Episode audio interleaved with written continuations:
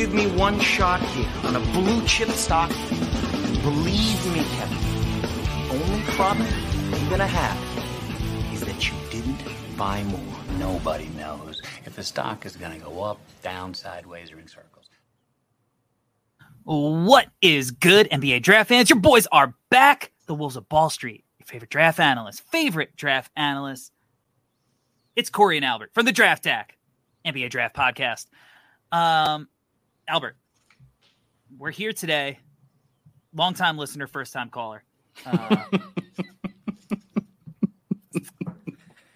Hey, hey, Mike. Uh, We got Nick from Staten Island yeah, calling Mike, in about the let Ranges. Let me let me tell you something about the Ranges, Mike. Uh, we got our guy Nick from No Ceilings NBA.com. Nick, what's going on, man? hey, uh, first time call, uh, first time, long time. Uh, no, I'm kidding. Uh, en- enough with that. Uh, it's awesome to be on to talk to you guys tonight about some draft stuff, and I know that the player we're going to be talking about today is certainly someone that we are all very excited about over in the No Ceilings family. Yes, we are. Yes, we are. It's exciting to have you. Um, if you haven't yet, just before we get into all the work to plug, I hope everybody checked out Nick's piece on what made him write about the NBA draft because it was a, fantastic piece. Um, and and this is a we got a, a, a new, an all New York podcast going on right now. Even though you guys have migrated to California, we got our uh, a New York pod going on to Shameful. talk about one Malaki Branham from Ohio State. Uh, Branham just turned 19, young player in this draft, listed at six five and a half with a 6'10 wingspan, 13.7 points per game, 3.6 rebounds, two assists, 1.7 turnovers, 0.7 steals, 0.3 blocks per game, shot 49.8% from the field, 41.6% from three, 83.3% from the free throw line. True shooting percentage, 59.6%, nearly 60% as a freshman. Not too shabby. PER of 20.4. Branham was not a preseason uh, draft stock guy. Not really on the radar, although he uh, did go to LeBron James's St. Vincent St. Mary High School. He he was very much not on the preseason radar, but currently resides at 13 on ESPN, uh, 11 on the Athletic, 21 on Tankathon, 12 on Basketball News, 8 on Bleacher Report, 15 on Sports Illustrated, 22 on The Ringer, and 12 on the latest No Ceilings big board that we released earlier this week. That's an average stock price of 14.25, currently ranked at 14 on the draft deck. So, Nick, I'll start with you as our guest. Is Malaki Branham stock price too high, too low, or is it just right? This is funny to me because I was someone who I think bought into Branham a little bit earlier than some people this season. I thought about him as a sleeper deep dives guy in around January, wrote about him as a sleeper right before Yep. he stopped being a sleeper anymore. So Yep. yeah, that was sort of interesting. And it's been very weird to sort of be in a space ever since then where it seems like everybody else's evaluation of him has been sort of zooming past mine. Because I have him at 14, and you know, I, I think he's a clear lottery guy. I think his stock is in the right place, given that I have him at 14 and he was 14 on the draft deck. But Sure. it has been very interesting to sort of see, you know, as he started catching on fire in, you know, January, February, that, you know, a lot of other people were like, oh, this is, you know, a top tier prospect. This is someone who we might want to consider for the top 10. And I don't have him as quite a top 10 guy, but I definitely do buy in, especially just, you know, given how much more of an offensive role he took on over the course of the season at Ohio State and given how well he did with that role, given, again, that you already mentioned that he just turned 19. Albert, where are you at with him?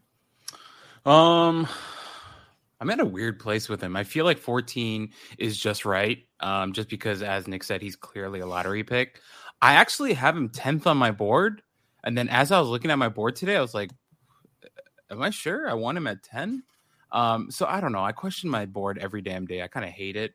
Uh, but I also love it because I think I'm smart, but I also hate it because I think I'm dumb. So that GIF that I use all the time uh, on Twitter really, I think, expresses how I feel. But anyway, okay. So with with Branham, I'm with you. We just recorded a pod with uh, Hawks Draft Simon Simon Rath, and he said something really interesting. He was like, "Dude, uh, if we if we gave our evaluations on Branham after 12 games, what the hell would that look like?" And I thought that was a really good point because when he first started off, he had a really tough early stretch. Well, not tough, but it just wasn't what uh, he didn't pop really, the way exactly. that he did. Yeah, correct. January he had a really strong end to the season. Exactly.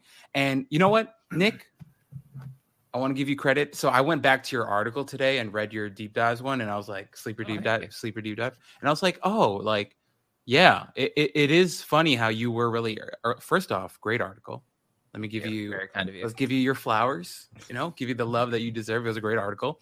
But um, overall, just yeah, looking at the stuff that you wrote in there, and you know, thinking about my evaluation of him and prepping for this pod, I do have some like questions now. Uh, a little bit, like I did wonder, like, why did I put him so high on my board? But then at the same time, maybe I'm right for having him as high as I have him. I don't know. So I'm all over the place. But lottery sounds good to me. Is ultimately where I, what I feel. It's a little high for me. And okay. I have had him there at that four. I, have had him in that 14 ish range, even I think I had him at 13, maybe 12 at, cer- at certain points. Uh, but ultimately, when I really, really dove in his film today, I found some things where I was like, maybe we should pump the brakes a little bit before crowning him this perfect prospect that everybody seemingly talks about. You know, like people don't, there, there's not a lot of critiques on Malaki Branham's game on the internet as of right now. Uh, but there are certainly things that we need to talk about. Before we get into them, uh, let's head to the chat. Appreciate y'all rocking with us live. The streets are buzzing. Nick's at 11, emoji eye. Whoa. Stock, stock going up. Uh, no, uh, the, the, Kings, I'm actually at four for the Kings. Mino F. Salute, fellas. Keep doing y'all thing. Appreciate you tuning in. Uh, Josh the Pels fan, future teammate of Darius Garland, Malaki Branham, uh, Cesar Ramirez, my dudes. Efron Lopez. Personally, I think he's a fine prospect, but people are reaching on him a little bit with the top 10 talk. So let's me. let's yeah, let's uh let's try to get into it a little bit. But before we do, I'm going to give you all 10 imaginary dollars. Although, Here we go. you know, there was a lot of support uh, out there for us with the draft guide and our merch. So uh, maybe I could talk to Mr. Metcalf and give you guys 10 real dollars to, to do this exercise because we can afford Metcalf it now. He's going to take $10 from me if he hears that from you. He's going to try and find me for you daring to ask for money on my behalf. if you had $10 to invest in Malaki Branham, Ochai Agbaji, and Jaden Hardy, how would you spend your $10? Albert, starting with you, how you spending your $10? I don't know. Corey, what do you do in your free time that you come up with these unbelievable trios that leave me absolutely stumped every damn week? I, I really question why you're so good at this. But um here here we go. Um I have Hardy still in my top 10. So right now, as we're talking, and Corey, like you, I did the deep dive on Branham, and I was like, "What the f?" Like, there's some stuff here that I don't love, but um, okay, here we go. I'm gonna try my best. So Jaden Hardy, guy I still love. I think I have him eight or nine on my board. Um, I actually have him ninth. So um, with Hardy, I'll give him four bucks. Hmm. Good lord, is that too low? No, give him the four dollars. I don't want to be cheap here. We're gonna give Hardy four dollars. Gonna give uh Branham. I hate this. I hate you, Corey. I hate you. Uh, okay, okay. Let's let me let me let me be a man here. Okay, so Hardy four. Okay, Branham three, and Agbaji three because I've really talked myself into Agbaji recently. So four three three is what I'll go with. All right, Nick. Uh, do I have to equivocate for as long, or can I just? Uh, you can just give us. Yeah, you don't have to. this is a constant theme with Albert. This these questions, the, the ten dollar question always trips him up. I'm cheap. That's why. wow. Okay. Uh, this feels wrong just saying it, but I'm gonna go ahead and say it anyway. I'm gonna say five to Agbaji, three dollars to Branham, and two dollars to Hardy. I'm very similar. Good on I you. I have five to Agbaji. I've I've moved him to, to ten on my board. Uh, I'm I'm back in. I'm gonna give 275 to Branham. Quarters. and I'm going to give 225 to Jaden Hardy, and I think that the math checks out there. But uh, somebody in, in the comments or, or watching live, you can you can correct me if my math's not right and get the calculator out. Hey. Guys, really quickly, 275 doesn't even get you on the subway anymore. Can you believe the world we live in, guys? well, considering I just of took the subway, I, I very much so can believe that. This is the tragic part is that I almost made a joke about how uh, so Hardy can't get on the subway, but then I realized, oh wait, you're only giving Ochai subway money. I see how it is. Everybody else just gotta fucking walk their way there. yeah. All right. Let's talk about the actual nitty gritty details of his game. Let's get into it. We like to start with the shooting on the Draft Deck NBA Draft Podcast. So let's let's start with the shooting.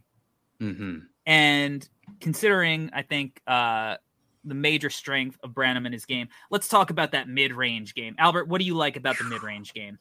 God, what do I not love about the mid-range game? Is no okay. Let me calm down. All right, uh, I like the mid mid-range game a lot. I like um, how fluid it is. I like how he gets to his spots pretty seamlessly. Um, I like that he can be pretty physical, getting his shot up too. He's not like contact averse, which I like. A little tough guy energy to Branham, which I like a lot. Um, I like the jump shot. I like the release is high uh, looks repeatable. I like that he lives in that range because, as we know, a lot of the high end scorers in the NBA uh, live in the mid range and they have to have that in their bag and it needs to be effective. And we talk about that almost every damn pod. So I'm just repeating myself here. But with Branham, the mid range game, I like it a lot. A lot. Is this? It, it, am, am I correct, Corey? When saying in my notes, I wrote that he has a compact jumper. Um, is that a fair evaluation of his jump shot? Because that's what I wrote, but I want to make sure that you agree because you are the shot doctor here. Uh yeah, I think that's a fair Yeah. way to to say it. Compact. It's it everything is it's tight, it's repeatable. Um if that's that then yeah, I think that's Yeah. fair. Okay. Uh Nick, talk to me about his mid-range game. Is this should we be going uh crazy over this like we are? Is is there legitimacy to that or is, is it being overrated? No, I think it's a huge part of his game and why he's a good prospect in terms of valuation going forward. I think his ability, you know, it's a lot of what Albert said is his ability to get to his spots and, you know, be able to muscle up shots despite any sort of contest. That I think is huge for him. You know, he's also someone I'm sure we'll get into this later, but he's not exactly a Jaden Ivey level athlete. So I think that just makes it even more important that he's able to get to his shots in the mid range with the efficacy that he does, and he's able to get them up, you know, as well as he does. I think that if you know his athleticism were less of a concern, then I think he would need to live in the mid range a little bit less, maybe than he does. But the fact that he has those shots in his bag, I think, is going to be very important for him. You know, given those slight deficiencies in the rest of his game. I agree. His mid-range game is awesome. There's not much to to pick apart, uh, other than the fact that some people will probably say he lives there a little bit too often as a shooter uh, in comparison to how often he's getting up his three-point shot. But these are the type of guys at the end of games. Like these are the type of shots that you need your ball handlers to be able to knock down when it gets tough. Can you have a guy who can get to his spot, rise up over somebody contested, and still get their shot off in a way that they feel comfortable? And you really see um, how the Bucks missing Mal, uh, Khris Middleton in the playoffs affected them when they didn't have a guy who could do that. And that's a guy, you know, I think that Branham draws comps to sometimes. So I think when you look at the way he operates in the mid-range game, I think that he's got that mid-post game. So he's even got like the the footwork to be able to knock down like the, Yeah. the turnaround jumper and the fadeaways. Uh, it's all really intriguing stuff, especially because he could do it, you know, either creating for himself or he could do it uh, off a ball screen, which you know kind of opens up some of the other interesting wrinkles to his game. So it's really, uh, really intriguing. Now, with his three point shooting, and I had somebody, you know, talking to, uh, you know, a scout, and they were like, "Are you at all worried about the volume of three point shots he did or did not get up. And I was like, I, I don't think so. I think it's, it. I mean, I would like it if he was able to, if he was firing away Terquavion Smith level three point shots at 42%. That would be great. But uh, I don't necessarily think it's a, a problem. Am I right to feel optimistic about his three point shot long term, even though I do think that there's going to be an adjustment for him shooting it off the bounce. I think he's going to be a sniper off ball right away uh, from behind the arc. I'm not worried, but I do think there's going to be an adjustment uh, on ball. Nick, you can go ahead. Albert's got a he's got a stew over this question. Yeah, yeah. Um, well, I think part of the weirdness with sort of evaluating the volume with Branham from three point range is he didn't really start shooting in earnest until like halfway through the season anyway. Mm.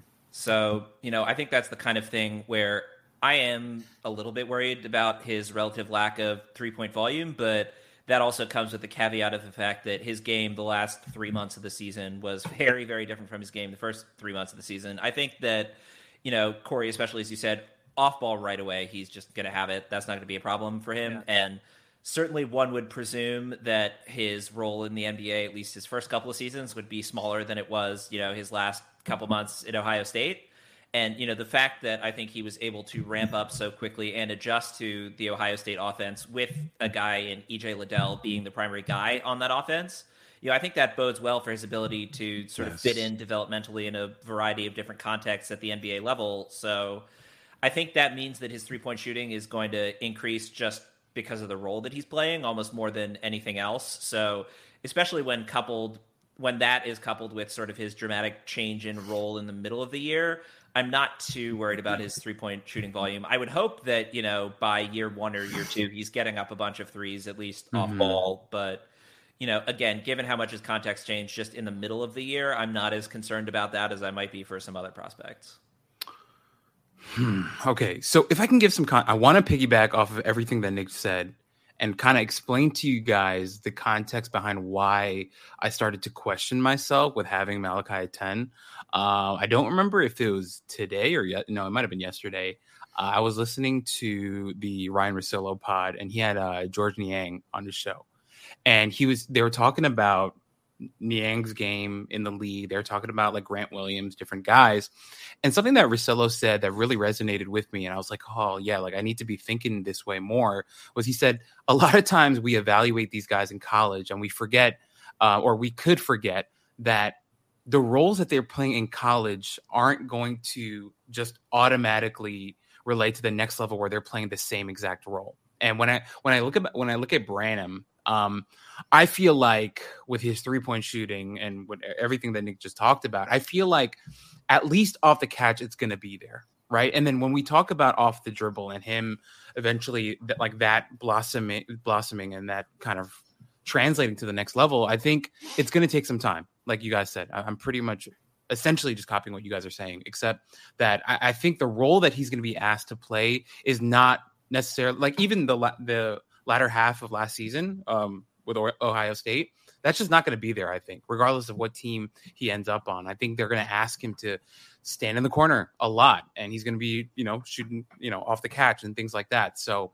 I feel like he's going to be given the leeway and the time to develop into a more effective shooter off the dribble. Uh, but initially, from day one, I, I think he's going to be able to shoot it well enough, is what I think. Yeah, and uh, as long as he could space the floor off the ball, I think in the range that he's at right now with his draft stock, you know, we're we're looking in that 13, 14, 15, maybe 12 range. You have the teams like OKC, Charlotte, Cleveland, even Atlanta, all guys who have primary on-ball creators Right. that you don't need him as you said to necessarily have that lead role that he had at Ohio State he might play off of LaMelo Ball. He might play off Darius Garland. Um, he might play off Trae Young. He might play off Julius Randle at 11. Uh, so I just wanted to see a reaction there when I, I use Randle as, Poor as the man's, main poor guy. man's EJ Liddell, Julius Randle. oh my god! I just want to say I left feeling very good about EJ Liddell re- rewatching yeah. these this Ohio State tape. But but guys, did you see Julius Randle on a bike this week?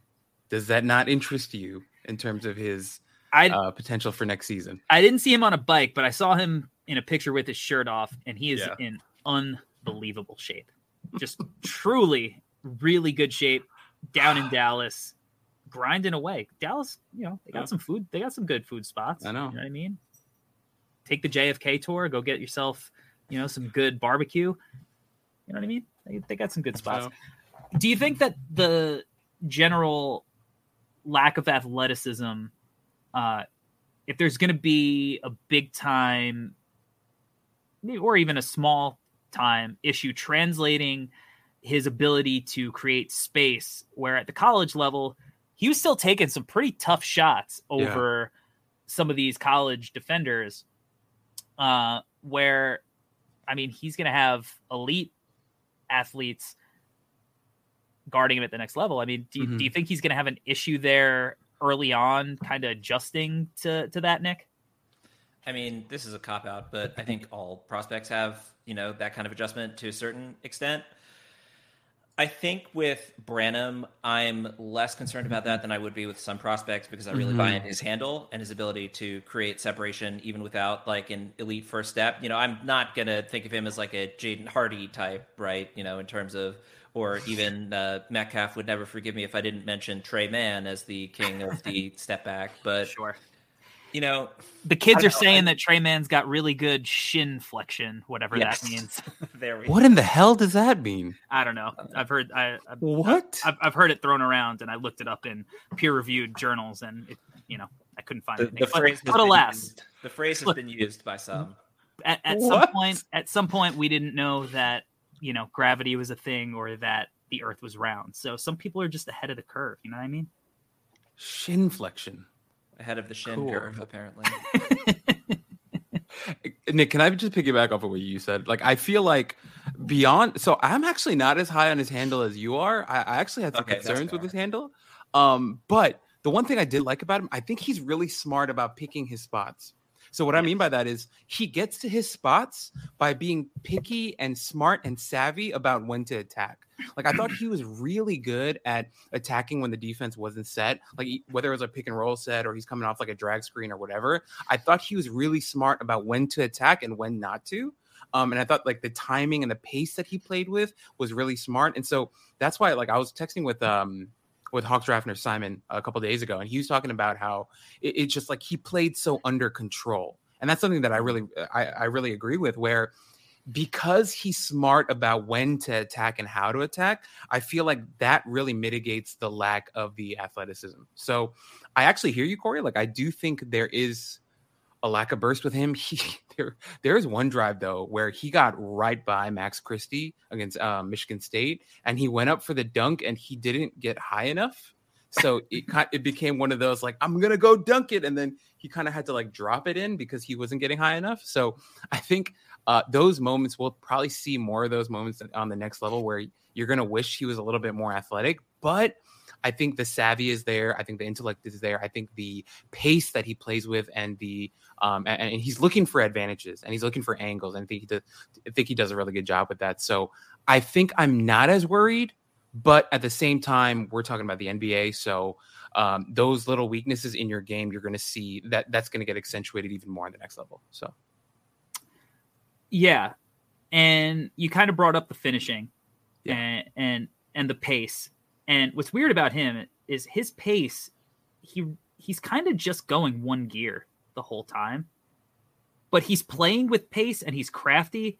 Like there's not a whole lot of change of speed, or if there is a change of speed, it's not like a noticeable change of speed because he doesn't have that quick burst. So it's it's very much ones, but he's still able to get to his spots a lot of times. Now, one of the things I do think that Ohio State bigs were excellent at, shout out EJ Liddell for sure, is they were doing the uh the Steven Adams where they seal their man by the hoop and it basically uh takes away the rim protector entirely because they're basically boxing out or I guess holding like post position with no intention of actually getting the ball. This is a, a trick that I use at the high school level when we run uh, zone sets to seal the middleman uh, in, in different sets where you just kind of post somebody up. Steven Adams really good at that. Or uh, Gortat was really good at that. So a lot of like the below the rim stuff, it it almost felt like um, he just had a free layup and he doesn't really need to show all that much burst. Mhm. He had really good finishing numbers. I think he showed off some really crafty finishes despite Yeah. the fact that he wasn't an above the rim guy. Although he had one flush with his left hand that was really, really uh, impressive at, in, in one of the games.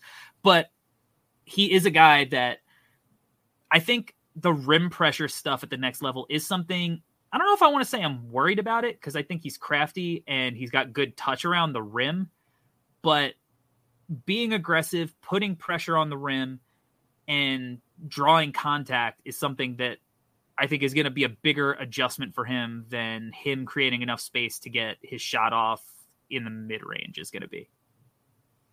Hmm. Yeah, I think that's I think that's a really good way of putting it. I am a little bit more worried about his ability to get to the rim at the next level. I think part of that is just because I buy into the other two levels of his three level scoring a lot more than I buy into his ability to get to the basket and finish consistently there. But you know, again, the fact that he's you know an okay athlete by college standards is you know there's just another level that you're taking it up to when you're trying to score against guys in the NBA. So again, I am a little bit worried about his ability to get the rim. I'm not too worried about it, especially you know given that he does finish so effectively when he does get around the basket. But I think it's just easier for me to see the other areas of his game translating as opposed to his ability to get to the rim frequently. Yeah, and one thing I did want to say, Corey, you you referenced the uh, left-handed dunk. Um, he's pretty good going left, uh, which I liked. Um, a lot of good left-hand finishes. Uh, he likes to drive left. Does a good job of getting to his shot. Uh, on, you know, going left as well. So overall, I, I liked all that. But I, I'm with you guys. I mean, there's some real limitations with him here, and so I I, I kind of hate this. Like the more we talk about it, the more I'm like, yeah, man, do I like this guy? I don't know, but I do. I do. I do like Branham. I absolutely do he was he's what 18 right 19 years old so there's still room for growth corey i think what you said about the pacing was interesting because like as i was watching i felt like he was playing with like a little funkiness. Like you know some of the head fakes were good. I thought some sometimes you you know that pound dribble dribble stuff like off the pick and roll you know kind of keeping the guy on your hip. I thought he did some some of that stuff as well. And i know we're to get into the passing and playmaking because like i think that's a i don't remember who oh uh, Metcalf. Metcalf Yeah. uh, wrote about it in his Friday screener, right? And we I could talk about real. we, we could talk about that now. That's, that's Cool. So, so you know, me doing some of my co-host duties here. You know, want to want to help with the transitions. But anyway, um, I, I I like some of the playmaking stuff too. Like I I know uh, Metcalf he highlighted like the the entry passes. Like I actually freaking loved that Metcalf talked about it because that was one of my least favorite things about watching the Knicks this year. Like the Knicks just could not. As that was that give- was what your one of your least favorite things. I know, I know, I know. I, but I, come on, like one of the things that annoyed me. I know, I know, Julius had a bad season. I get it, but I also feel like our guards did a terrible job of getting the ball to him in good spots, right? Mm. And, and Branham, I thought with the stuff that you know Metcalf was highlighting, and you see it on the tape too, he does a good job of that. Right. And, and I know it's such a lost art because you don't have that many post up guys anymore. Right. I mean, other than Sengun, right, at this point. But it's I, I still think it's an effective skill and i think it's one that he's going to be able to show more of and not just the entry passes but pick and roll playmaking and all that stuff so um you know actually nick why don't we just throw it over to you what do you what did you see in terms of his playmaking Well, I think a huge part of it, honestly, was that he was playing alongside EJ Liddell, and especially Yeah. that EJ Liddell was, you know, I mean, he was the primary guy on offense for them the entire season, but you know, especially early in the year before Branham sort of got his legs under him, and you know, he certainly had a lot of practice with passing to a very versatile pick and roll big man, you know, someone who could pop, someone who could roll, but also, you know, his ability to throw entry passes, I think, is largely predicated on the fact that I'm sure that coming into the season, right, you know, the big thing for him was like, okay, get the ball to EJ, right? Get the ball to EJ. You know, I'm willing to bet that, you know, granted, to say that all the guys on the Ohio State team pack, practice that doesn't necessarily mean that anybody picked it up. But, you know, I think that playing with someone like EJ definitely helped Branham's passing game in a whole lot of ways. And I think that post entry passes are sort of an easy entry level way to see that with him. EJ is awesome. I just can't say enough. yeah about yeah But uh, the entry pass stuff totally there.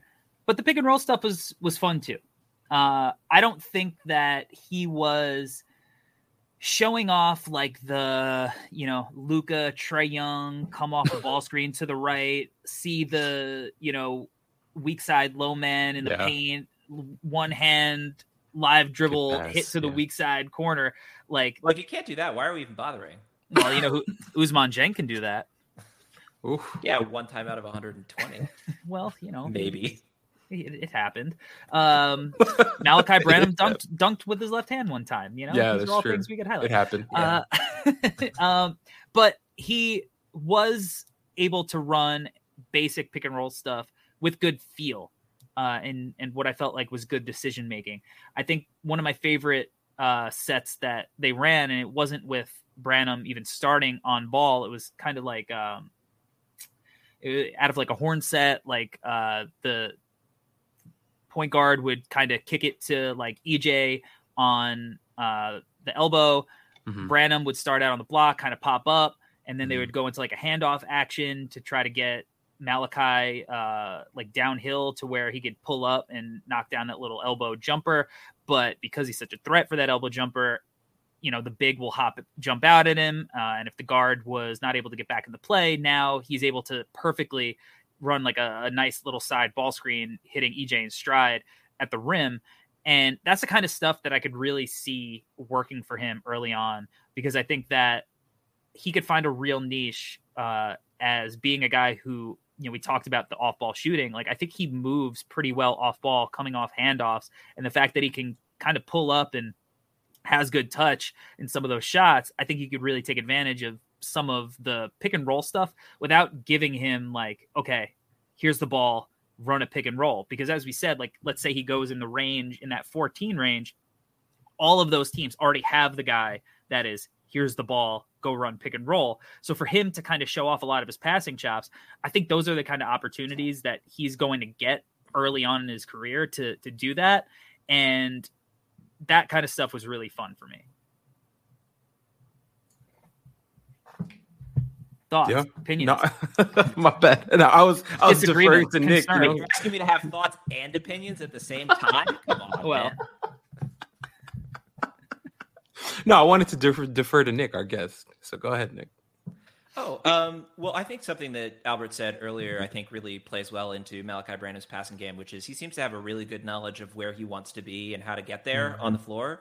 And, you know, I think that's something that also shows up very clearly in his passing of, you know, he isn't someone maybe who's going to be, you know, the best highlight reel passer in this class, but you know, he's someone who has a very good idea of where his teammates are and more to the point where his teammates are supposed to be on the floor at any given play. And you know, I think that's something as well that given the sort of general skill set that he has, there are a lot of different lineup contexts that make sense for him. So, you know, even if he's not going to be someone who's going to have the ball in his hands as the primary guy, like you mentioned, you know, teams that are picking in the 14 range, they have the player who they think of as the primary on ball guy. You know, I think it's interesting that, you know, with someone like Branham, you can rely on him to make the right reads, make the right passes, and therefore he's someone who can be a solid, positive, contributing passer to your team, even if he doesn't have the ball in his hands a lot. That being said, you know, having him as a secondary guy running pick and rolls certainly is, you know, something that he does very well and something that could be helpful sooner rather than later, you know, even if he has the ball in his hands only a few possessions as opposed to, you know, a lot more frequently. Bingo. Bingo.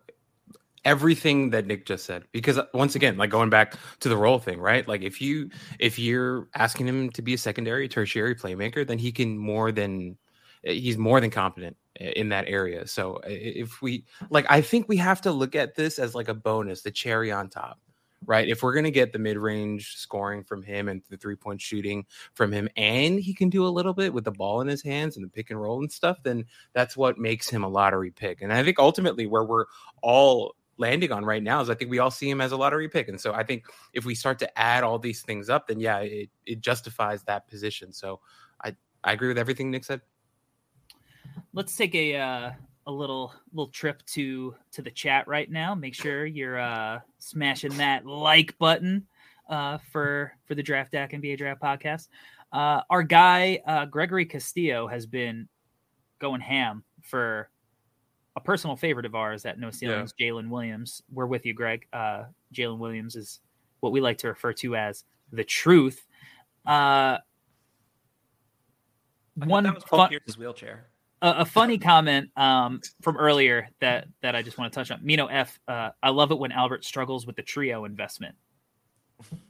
We all love Leave that. me alone, Mino. we all love that. Caesar Ramirez. Anybody else get Tim Hardaway Jr. vibes with Branham? With better playmaking, of course. Maybe not the shooter Hardaway is.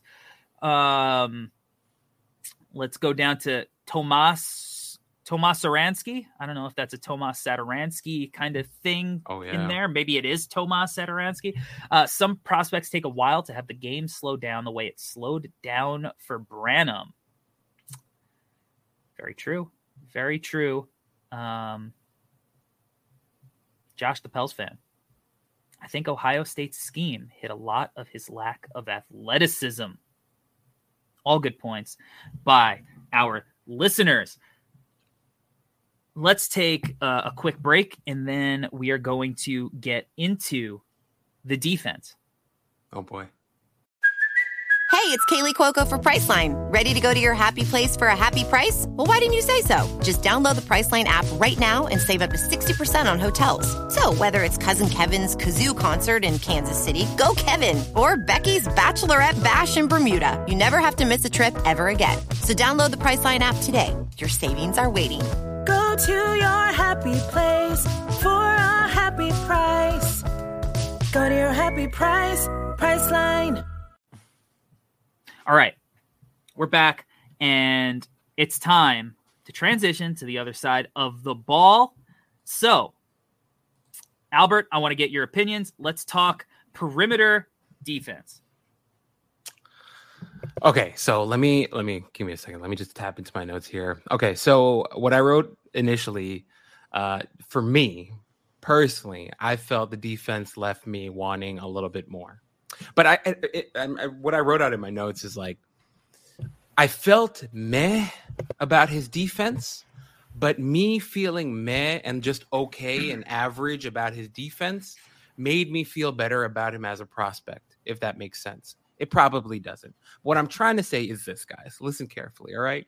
So, because I think he's going to be able to offer so much versatility as an offensive player, I can live with and be okay with him just being a mediocre defender. So if we get into why I think he's kind of a mediocre defender, like I, you know, I want to give him his credit. Like I think he's, he's he uses his length pretty well at times. Um, I thought the foot speed was like average to below average. I didn't really see him do any of like like the crossing of the feet that Metcalf likes to talk about a lot. I'm giving Metcalf a lot of love on our pod today, which And he I don't didn't know even how I feel. he wouldn't even put the real ten dollars through. We had to stick to the imaginary ten dollars there, and you're you're giving him way too much love. You're right. You're right. But I, you know, if you consider all that, I just feel like, and, and like even with like his his um off ball defense, like I think it came and went at times. I thought sometimes he loses focus a little bit, and then other times, like I felt like he was making the right reads and rotating at the right time, and you know, being proactive and stuff. So. I- I think once I like got to the end of my evaluation with him, I felt very average on him. I wasn't super down on him, nor was I super high on him. I think the good flashes and the bad flashes kind of evened out and made him a very mediocre defender for me is how I felt. I don't know if that's the best answer, but that's my answer. Nick, that's Albert's answer. Let's kick it over to you. What's your answer? Well, I hope it's not a terrible answer because that's basically my answer too. Is I think that he's someone who's decent defensively. He's not going to wow you on any particular play, but he's also not atrocious on the defensive end. He has his flashes where he looks pretty good. He has his flashes where he looks like he should probably be paying a bit better attention, should have a bit better of an mm-hmm. idea where he's supposed to be. You know, he has a 6'10 wingspan with his 6'5 frame, which is, you know, decent. He's someone who I think at least, you know, guarding twos and threes, he'll be okay. I'm more worried about his athleticism on defense than I am on offense, but I don't think it's like limiting to the point where, you know, he's just not a good enough athlete to be able to defend at the NBA level. Like, I'm definitely not there at all. I think that he's more than athletic enough to be decent defensively at the NBA level. And I think that, you know, by year three or four, he's probably going to be slightly below average to average. I don't think he's ever going to be atrocious. I don't think he's ever going to be, you know, anything special on the defensive end. But I think that he's going to be good enough on the defensive end to allow his offensive game to play. And I don't think he's going to be someone who's going to be a serious problem defensively at any point. So this is an exciting day on the Draft Deck NBA Draft Podcast. I'm going to say something nice about Malaki Branham and his defense, and the fact that as an offensive player, he put up really enticing percentages, smooth game. He was good at contesting shooters with his length. Mm-hmm. I can't wait to see where this Me goes. too. I'm, I'm so confused. Now it's now it's time. okay. I very much believe that Malaki Branham actually is an atrocious defender. I think that he is oh. the worst defender on the perimeter that's possibly going to be selected, definitely in the lottery and potentially in like the top 25 to 30 picks. Okay. And I'll and here we go. Buckle up. First of all, Malaki Branham very much does not have that dog in him. You will see no uh, memes with a dog in the heart pasted under Malaki Branham's defensive film uh, on Twitter. He offers almost no resistance to the rim when guys drive. You know, one of the things we talk about with Davion, and as a Kings fan, uh, Nick, Davion is up in your shit. He is making you uncomfortable, and he is playing with his chest, closing the gap so that he is going to be able to shadow you every step of the way. My guy Malaki, he is around the person, but allows them to dictate just about every single decision that happens offensively. So he's very passive. You know, the other day, uh, I guess it was on First Take. It was one of those shows. JJ uh, Redick and CJ McCollum were talking about what it feels like to be targeted uh, in an NBA basketball game. Hmm. And JJ said it does not feel good, but he said Monty Williams calls it the pigeon, going after the pigeon, which JJ was. Someone Malaki. Branham is the pigeon. You can target this man and get Pigeon. absolutely anything you want. And that could be on ball, that could be in the pick and roll, and it most certainly could be off ball. Uh, going back to he's not in your chest, he plays flat. Very rarely is he going to shade you to a side. And when he is shading you to a side, his stance is too open. So he hasn't found the middle ground to where he can recover and cut you off by forcing you. Maybe you're playing in an ice and you want to send somebody sideline. Maybe you're playing in a weak, you want to send them to their weak hand. He's just open, you know, Ole defense uh, type of thing.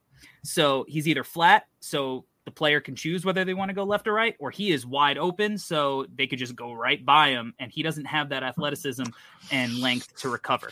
Now let's talk about the pick and roll defense. I'll say one nice thing about him. I thought that he had a, a, a decent understanding of the scout. So uh, against Michigan guards, uh, he went under on that due to the lack of shooting. Uh, against Michigan State, he was fighting to go over on guys like Max Christie, who could shoot the ball. So he understood the scout, but he cannot fight through screens. Um, every once in a while, the 6'10 wingspan allows him to somewhat get back in the play. But again, and I'll bring up Davion because he's a, a favorite of ours. He's one of the best perimeter defenders in the draft. If you watch Davion attack a ball screen, he is anticipating that the screen is coming and he is stepping over early so that he can almost at times avoid the screen entirely. So when and Davion is when it comes to ground bound athleticism, I would almost consider him top tier. Whereas Branham is already at a speed disadvantage, and he's also at a well. Now I'm late. He allows him to get hit uh, himself to get hit with just about every screen. Um, when his man was the screener, which may be action that he sees more in the NBA as he's playing multiple multiple positions.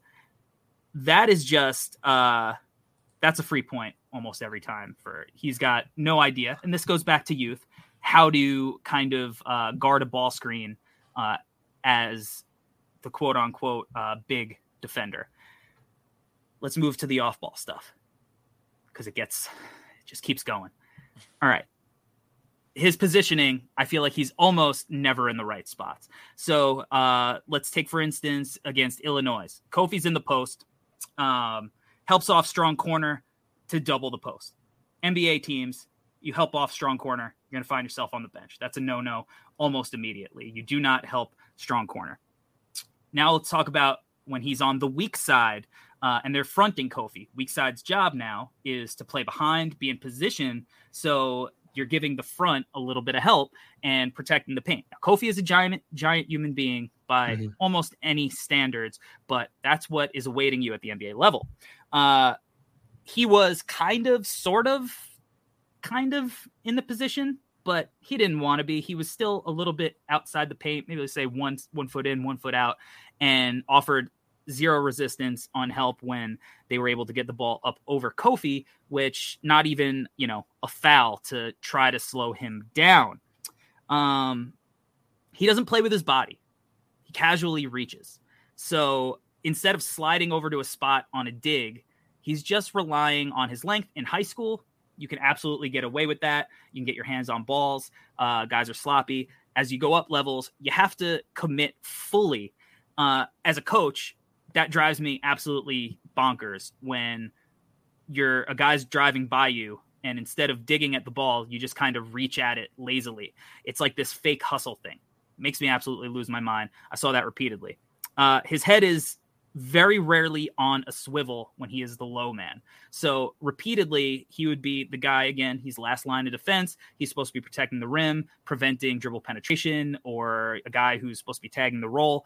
And too often did I see him just not even realize that the ball was going to be coming from the ball side because he was a little bit too focused on his man. And that'll be the last of my uh, undressing of Malaki Branham on the defensive end. Sure. But I was left shocked, awed, and dismayed because when I really focused in on it, watching multiple games in a row, it Mhm. started becoming apparent where I started seeing trends, and I did not like it. And Okay. it made me realize that my guy EJ Liddell had a lot of work to do as a rim protector and as a defensive Mhm. prospect. Mhm. And I'm not saying that Malaki Branham is uh, helpless, and because he's very young, Mhm. and obviously the offensive value uh, is big Mhm. time in in what he offers. Mhm. But I'm Okay. worried that if he Sure. doesn't go to a good team, Yeah. that That- he's going to be yeah. a pigeon. I think so. Here's the thing, Corey. I, I think first off, a big rebuttal that I want to give is that uh, compared to the two guys that you mentioned in CJ and JJ, Malaki has way better measurables. And in my opinion, what what, what else I want to say is you brought up Davion a couple of times, and I actually think that's really unfair because Davion was an upper upperclassman in in college. Also, um, I, I feel like um, Davion, obviously, you mentioned the foot speed and all that stuff, and he had great principles and coaching, and he was there for years, right? So Mhm. with me, with Branham, and also you mentioned like the stuff with his stance being flat and all that stuff. I don't know, Corey. Like I feel like I hear everything that you're saying, but also my question is, why can't any of that be coached? I feel like it can be, you know. And you said that he's young and all that, and so if he's six five with a six ten wingspan, and you can coach that into him, if you consider that plus all the offensive skills, I I don't feel like it's as big as a, a, a as big of a problem in my opinion. And I feel like the guys that you compared to him were a little eh, un- unfair in for different reasons, right? Like I mentioned with JJ and CJ, those guys are smaller guys with not the best measurables. I mean, we know JJ Redick, Redick's physique, right? He wasn't really built to be an NBA defender, although he became a good one. I thought he was a really good team defender in his prime and stuff like that. But I, I just feel like with Branham, because of the six five height and the 6'10 wingspan and the fact that I, I, still think there were some flashes where he looked decent. And with nba coaching and the fact that he's younger i think the things that you mentioned with him can be fixed is what i is is my rebuttal. And obviously i'm not his attorney because i don't want to be because i have questions too. It's not like i said he was a great defender but Yeah. just kind of you know devil, devil's advocate to what you said. I feel like like you know if they had a coach like you corey who brings him in from day one they're like hey listen buddy maybe it's darvin ham obviously obviously not going to be darvin ham because the lakers don't have a pick but let's say it's some coach defensive coach and they bring him in they're like hey kid listen so you can shoot the ball that's cool you suck on defense, right? So what we're gonna do, and you you already know who I'm thinking of, of which coach would do this for him, right? Um, uh, you know, the, the guy the, the guy Thibs will bring him in and be like, listen, I don't give a shit about your shooting. Don't give a rat's ass about what you can do in the mid range. You're gonna play mm. defense for me, or you're not gonna play for me at all, right? So I just feel like if you get a coach like that who brings him in eh, with that age and that size and the frame and whatever, and also we haven't mentioned, I feel like he's going to add some muscle to that frame. I, I, don't like. I know his shoulders a little scrawny. I get that, but I don't know. I look at him and and and and the physicality that he plays with in the mid range. I feel like there's still hope. So suddenly, I want to defend Malaki Branham. Is what I want to do. There's always hope, There you go. but hope Okay. doesn't Mhm. change the reality that this man was not a good defender this year. Yeah. And not that I thought that he was downright bad. Now, Okay. as you said, defense can be coached. Mhm. However, one of the things that makes Davion great, besides his measurables, is the fact that he wants to play defense. Okay. Is the, Desire. men- is the mentality, the desire, right? And we're really just using Davion because he's a guy that we talk up as. To me, he's the defensive. He's the standard as a uh, as a perimeter defensive prospect. Um, especially because you know last class was the first one that we started covering on the show, Yeah. so it's a, a good theme. JJ and CJ, I kind of use as an example just because they sparked the conversation because they've been roasting Stephen A. Smith uh, on the All daily week. you know. Um, and he does have good measurables. I agree with you. I think that his body is fine. I think his legs are pretty skinny, and Yeah. uh, you know, but I, I think his Short body torso. he's he's going to be able to put on fine weight. But it's got to be mentality. Okay. And he's very far with IQ. And one thing, like, there is no guarantee that defense is something that you can all of a sudden just flip because here's the thing it's getting harder next year. It is not going to be easier for him in the NBA to Uh, learn yeah. defensive principles than college principles. And there are going to be some new principles that he's going to have to learn. It's going to be hard. Now, it's hard for every rookie. It is, you can't, how many Herb Joneses are there? Very few. And that's why Herb Jones um, was Herb Jones, right? Like, that's why he got all the love that he did. But I have to really see some Sure. real improvements. But this is, I, I guess, my larger point is there are a, a there's a reason I chose Ochai Agbaji Hmm, as a guy in our ten dollar investment right. because I think there is a real legitimate argument, despite the fact that Ochai is much older as a prospect, to as to why he is going to be a much more valuable player throughout his career than Branham, despite the fact that Branham early on might have more on ball creation. Hmm. Uh, and uh, Nick, I, you're probably with me that I think Ochai's got a little bit more offensive creation potential than some people want to give him credit for. Because I've heard you talk Yeah. about Ochai before on podcasts. Um, I've talked about it a few times. and you know, like Ohio State was a, you know, they were a good team, right? They, were, but with two potential top fifteen to twenty picks, Yeah. they probably should have been a Better. excellent team. And I think a lot of that comes from like guys who are going to who want to offer two-way impact. It goes a little bit to my point that I've been bringing up is like is winning a skill. Knowing how to win, knowing how to play is obviously something that you learn early on as a player. Ochai is a winning player. He understands how to win. He's been through a bunch of situations and he offers winning intangibles.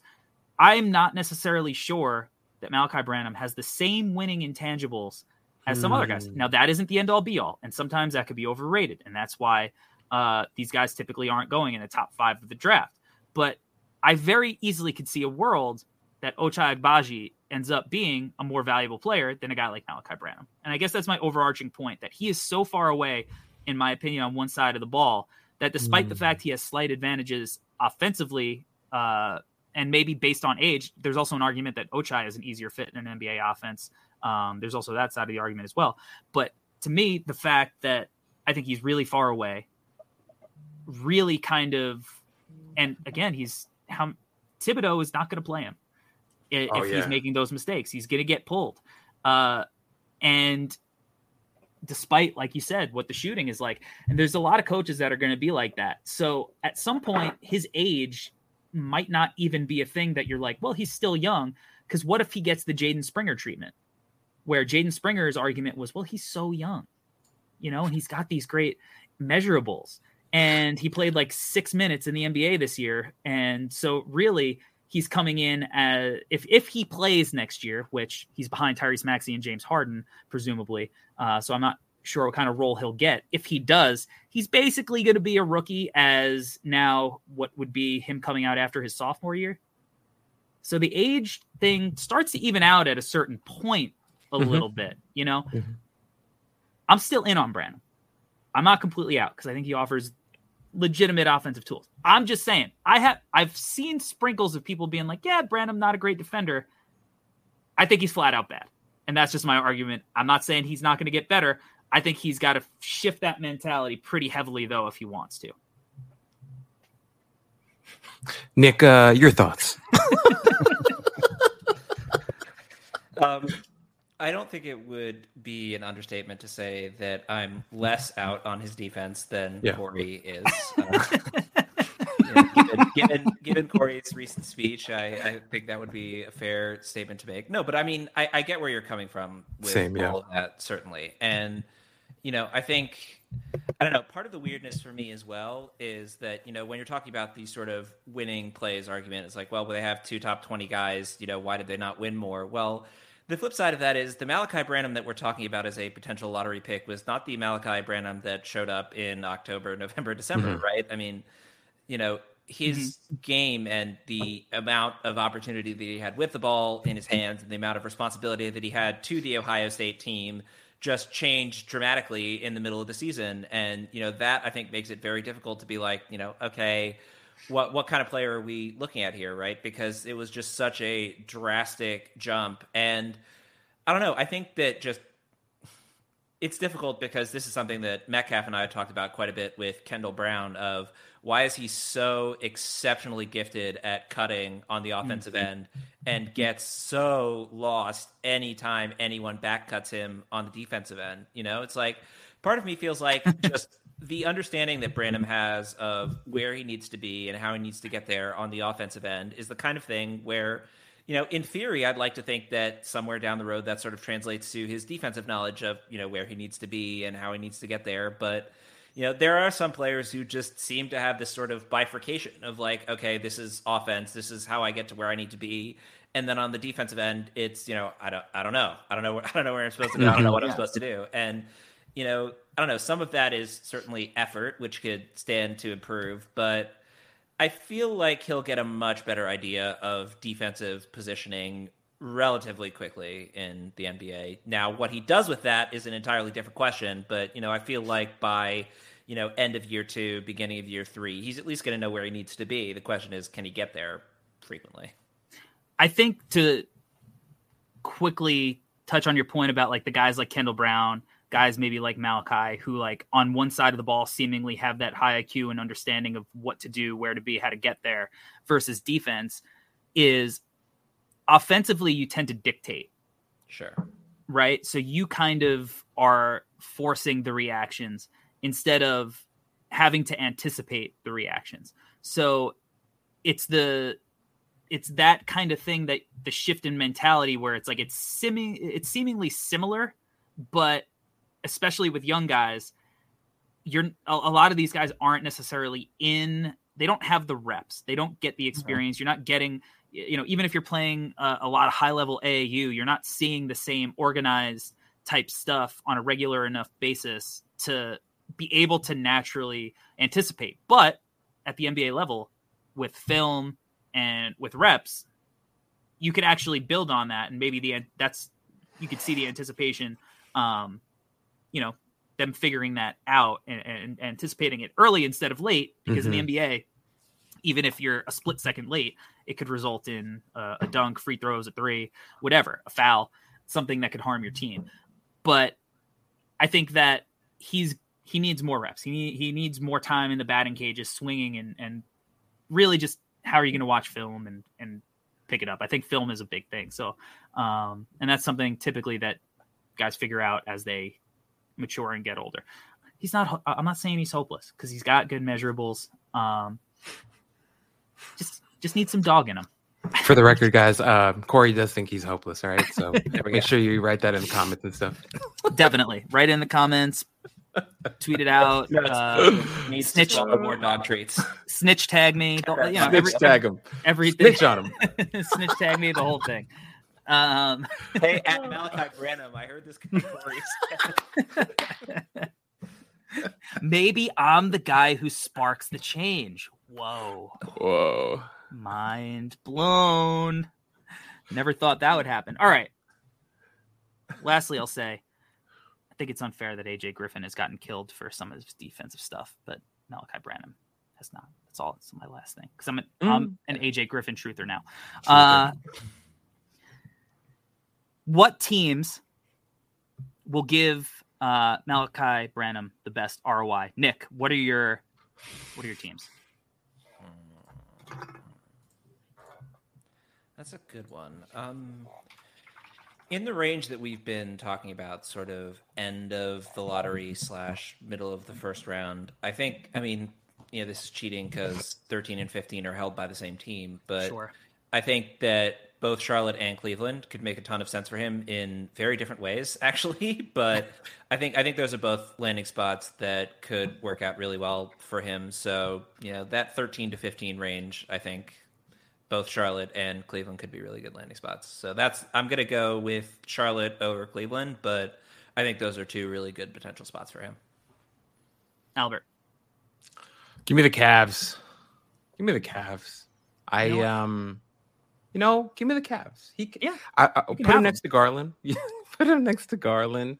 You know, you got some defensive anchors behind you to clean up his mistakes, like he got a lot of with EJ Liddell. So he's going into a similar situation, but now with NBA coaching and NBA practices and NBA regimens, and so I I, I- I feel like So it, it could be a good place. Knicks is what you're saying.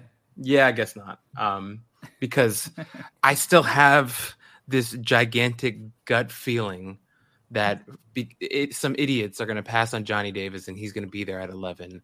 And my New York Knicks end up with Johnny Davis is one of my big predictions for this draft. And I hope I'm right for once in my goddamn life. Um, so I, I see the Knicks taking Davis over Malaki. But anyway, um, and also because of what Corey said before too, like I, I agree with that. Like Thibs will not play Malaki Branham for at least four years. Like we don't even know if o- Obi Toppin's going to get minutes next season, and he's already 45. So I, I I I don't think Branham on the Knicks is the best choice for him. But uh, I'm praying every day, uh, doing everything I can to get Johnny Davis on the Knicks. So anyway, send Branham to the Cavs, and I think it gets interesting. Is my take. That's uh that's also second my spot, best- by the way. Second best St. Vincent's St. Mary's graduate to play for the Cleveland Cavaliers. Number two ain't bad. yeah, not bad at all. Number two Too ain't bad. good. But I agree. I, the Cavs to me are the the number one team. I had Charlotte on my list as well because I think offensively it's like a beautiful fit with him. Uh, I think he would be a really nice complement to LaMelo on the offensive side of the ball. And uh, you know, with that second pick, hopefully they end up with a you know Jalen Duren or Mark Williams, and you can kind of have that future rim protector there. But Cleveland, like one offensively, I love his fit in the backcourt with Garland because Yes. Garland can offer you, uh, you know, the the ability to have him run off ball stuff, but he's obviously also going to be the primary guy, allowing Malaki to be the secondary creator a little bit and then space the floor. He's going to be able to run pick and roll with Allen or Mobley.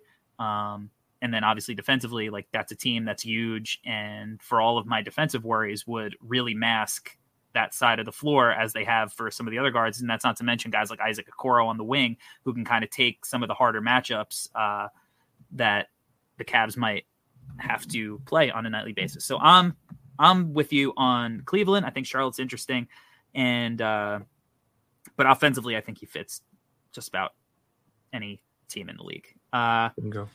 What about defensively? I know you really buy into his. yeah, have you guys heard about how I feel about his defense? um, Albert, it's time. Yeah. I need you to Yeah. tell me this pen on Malaki Branham after uh, I just took the pen and took a hammer to it uh, a, a little Mhm. while ago. So I need you to to to turn this ship back around in a more positive way. I need you to sell me this pen on Malaki Branham. Here we go. I'm going to sell you guys on Malaki Branham because he's a really good basketball player, and I need you to ignore all the uh, hurtful words that you heard today from. I'm just kidding. Uh, but here we go. Here we go. so the NBA is a league where teams uh, need to be good on offense.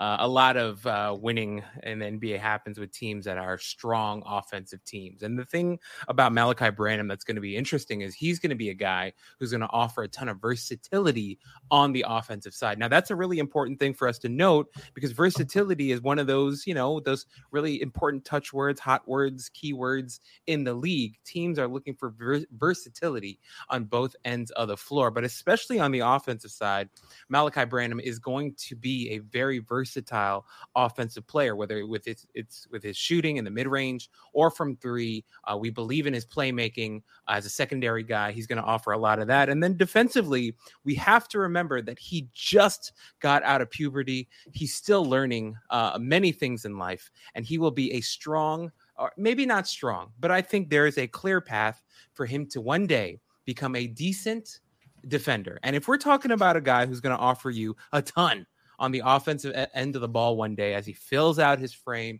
he learns more in the NBA, NBA coaching, NBA food, NBA everything. Uh, he's going to become a really important asset to a winning team because of how much versatility he offers offensively and how he's hopefully going to become an adequate to maybe slightly below that defender, which is more than good enough for the offensive driven NBA is my sell you this pen. You brought it home, Albert. You made us proud here on the Draft Deck NBA Draft podcast. Uh, Nick, really fun having you on. You said a bunch of words that I couldn't understand. Um, you know, I'm more of an SAT proctor than a, an SAT taker, which I, I loved. And uh, tell the people where they could find you on the World Wide Web. Wow, that's quite an outro. I'm not entirely sure what to do with that. Uh, I'm just kidding. I understood the words. I'm, I'm I'm glad to hear it. Uh, I love a I love a strong vocabulary in a man. Wow, now I really don't know where to go. Uh, I'm just yeah. anyway, um, you can find me on Twitter at NBAJOHNSON, and you can find my written work, of course, over at No Ceilings NBA, as well as over at hashtag Basketball and Nets Republic. In terms of over at No Ceilings NBA, I wrote my most recent article on Dereon Seabron last week, who you know is someone who has a little bit different of an athleticism, let's say, than a Malaki Branham does. But that was really fun to dive deep on Dereon Seabron, look into his game, look at him scoring around the rim, tons of fun, and then you know, just general plugs for No Ceilings NBA. If you have not checked out our merch or our draft guide yet, then go to noceilingsnba.bigcartel.com and subscribe over at No Ceilings NBA. We have a whole bunch of stuff going up there, and the draft is rapidly approaching, so there's going to be even more goodness over at No Ceilings NBA. Albert, where can the people find you? You can find me at Alberto Gim on Twitter. Uh, Evan Wheeler and I from No Ceilings, we actually collabed on a piece uh, on uh, Dyson Daniels that's going to be dropping on Friday, which should be fun. Uh, got to talk a little bit about him. wasn't super long, wasn't formal. We just wanted to have fun and have like a little written conversation. So please check that one out. It was a real honor for me to have uh, the opportunity to get the opportunity to write with Evan because Evan is a really talented writer, a guy that I think deserves more credit. Um, uh, not not from our website. I think all our no ceilings guys we know how awesome he is, but from the general public, I hope you guys uh, through this piece get to see how awesome of a writer Evan is. So please make sure to check that one out and all the other no ceiling stuff. We dropped a draft guide that'll make you smarter. We dropped merchandise that'll make that'll make you cooler. We drop written pieces all the time that'll make you uh, more emotionally sound and awesome and more whole and complete as a human being. So we're just offering holistic awesomeness at no ceiling. So please tap in because your life will be better for it. Is what I wanted to say. Absolutely. The I'm really looking forward to reading that piece. Uh, the whole No Ceilings team has really been crushing it this uh, whole cycle, but we've turned it up to 11 as of late. And uh, as Nick said, we're getting really close to the draft. We're mere weeks away, we got a really cool announcement that uh, will be coming soon about our live draft stream that we're very excited for. So uh, make sure you stay locked into No Ceilings TV on on YouTube, and uh, make sure you stay locked into the Draft NBA Draft podcast yes. by uh, rating and subscribing everywhere podcasts are available. Um, follow me at Corey Tulaba on Twitter, at No Ceilings NBA, and make sure you subscribe to NoCeilingsNBA.com. It's free. You'll get all of our stuff Monday through Friday for free. Did I mention it's free? It's free. No, Sign up for no it. No monies. Sign up for it. And if you haven't yet, again, pick up that draft guide. It's really informative. Top 58 prospects. It's pretty looking. And uh, yeah, it's just a, a, dope way to prepare for the draft. Send it out to your friends, the whole thing. And uh, until next time, everyone, we are out. Thanks for rocking with us. Peace. Peace.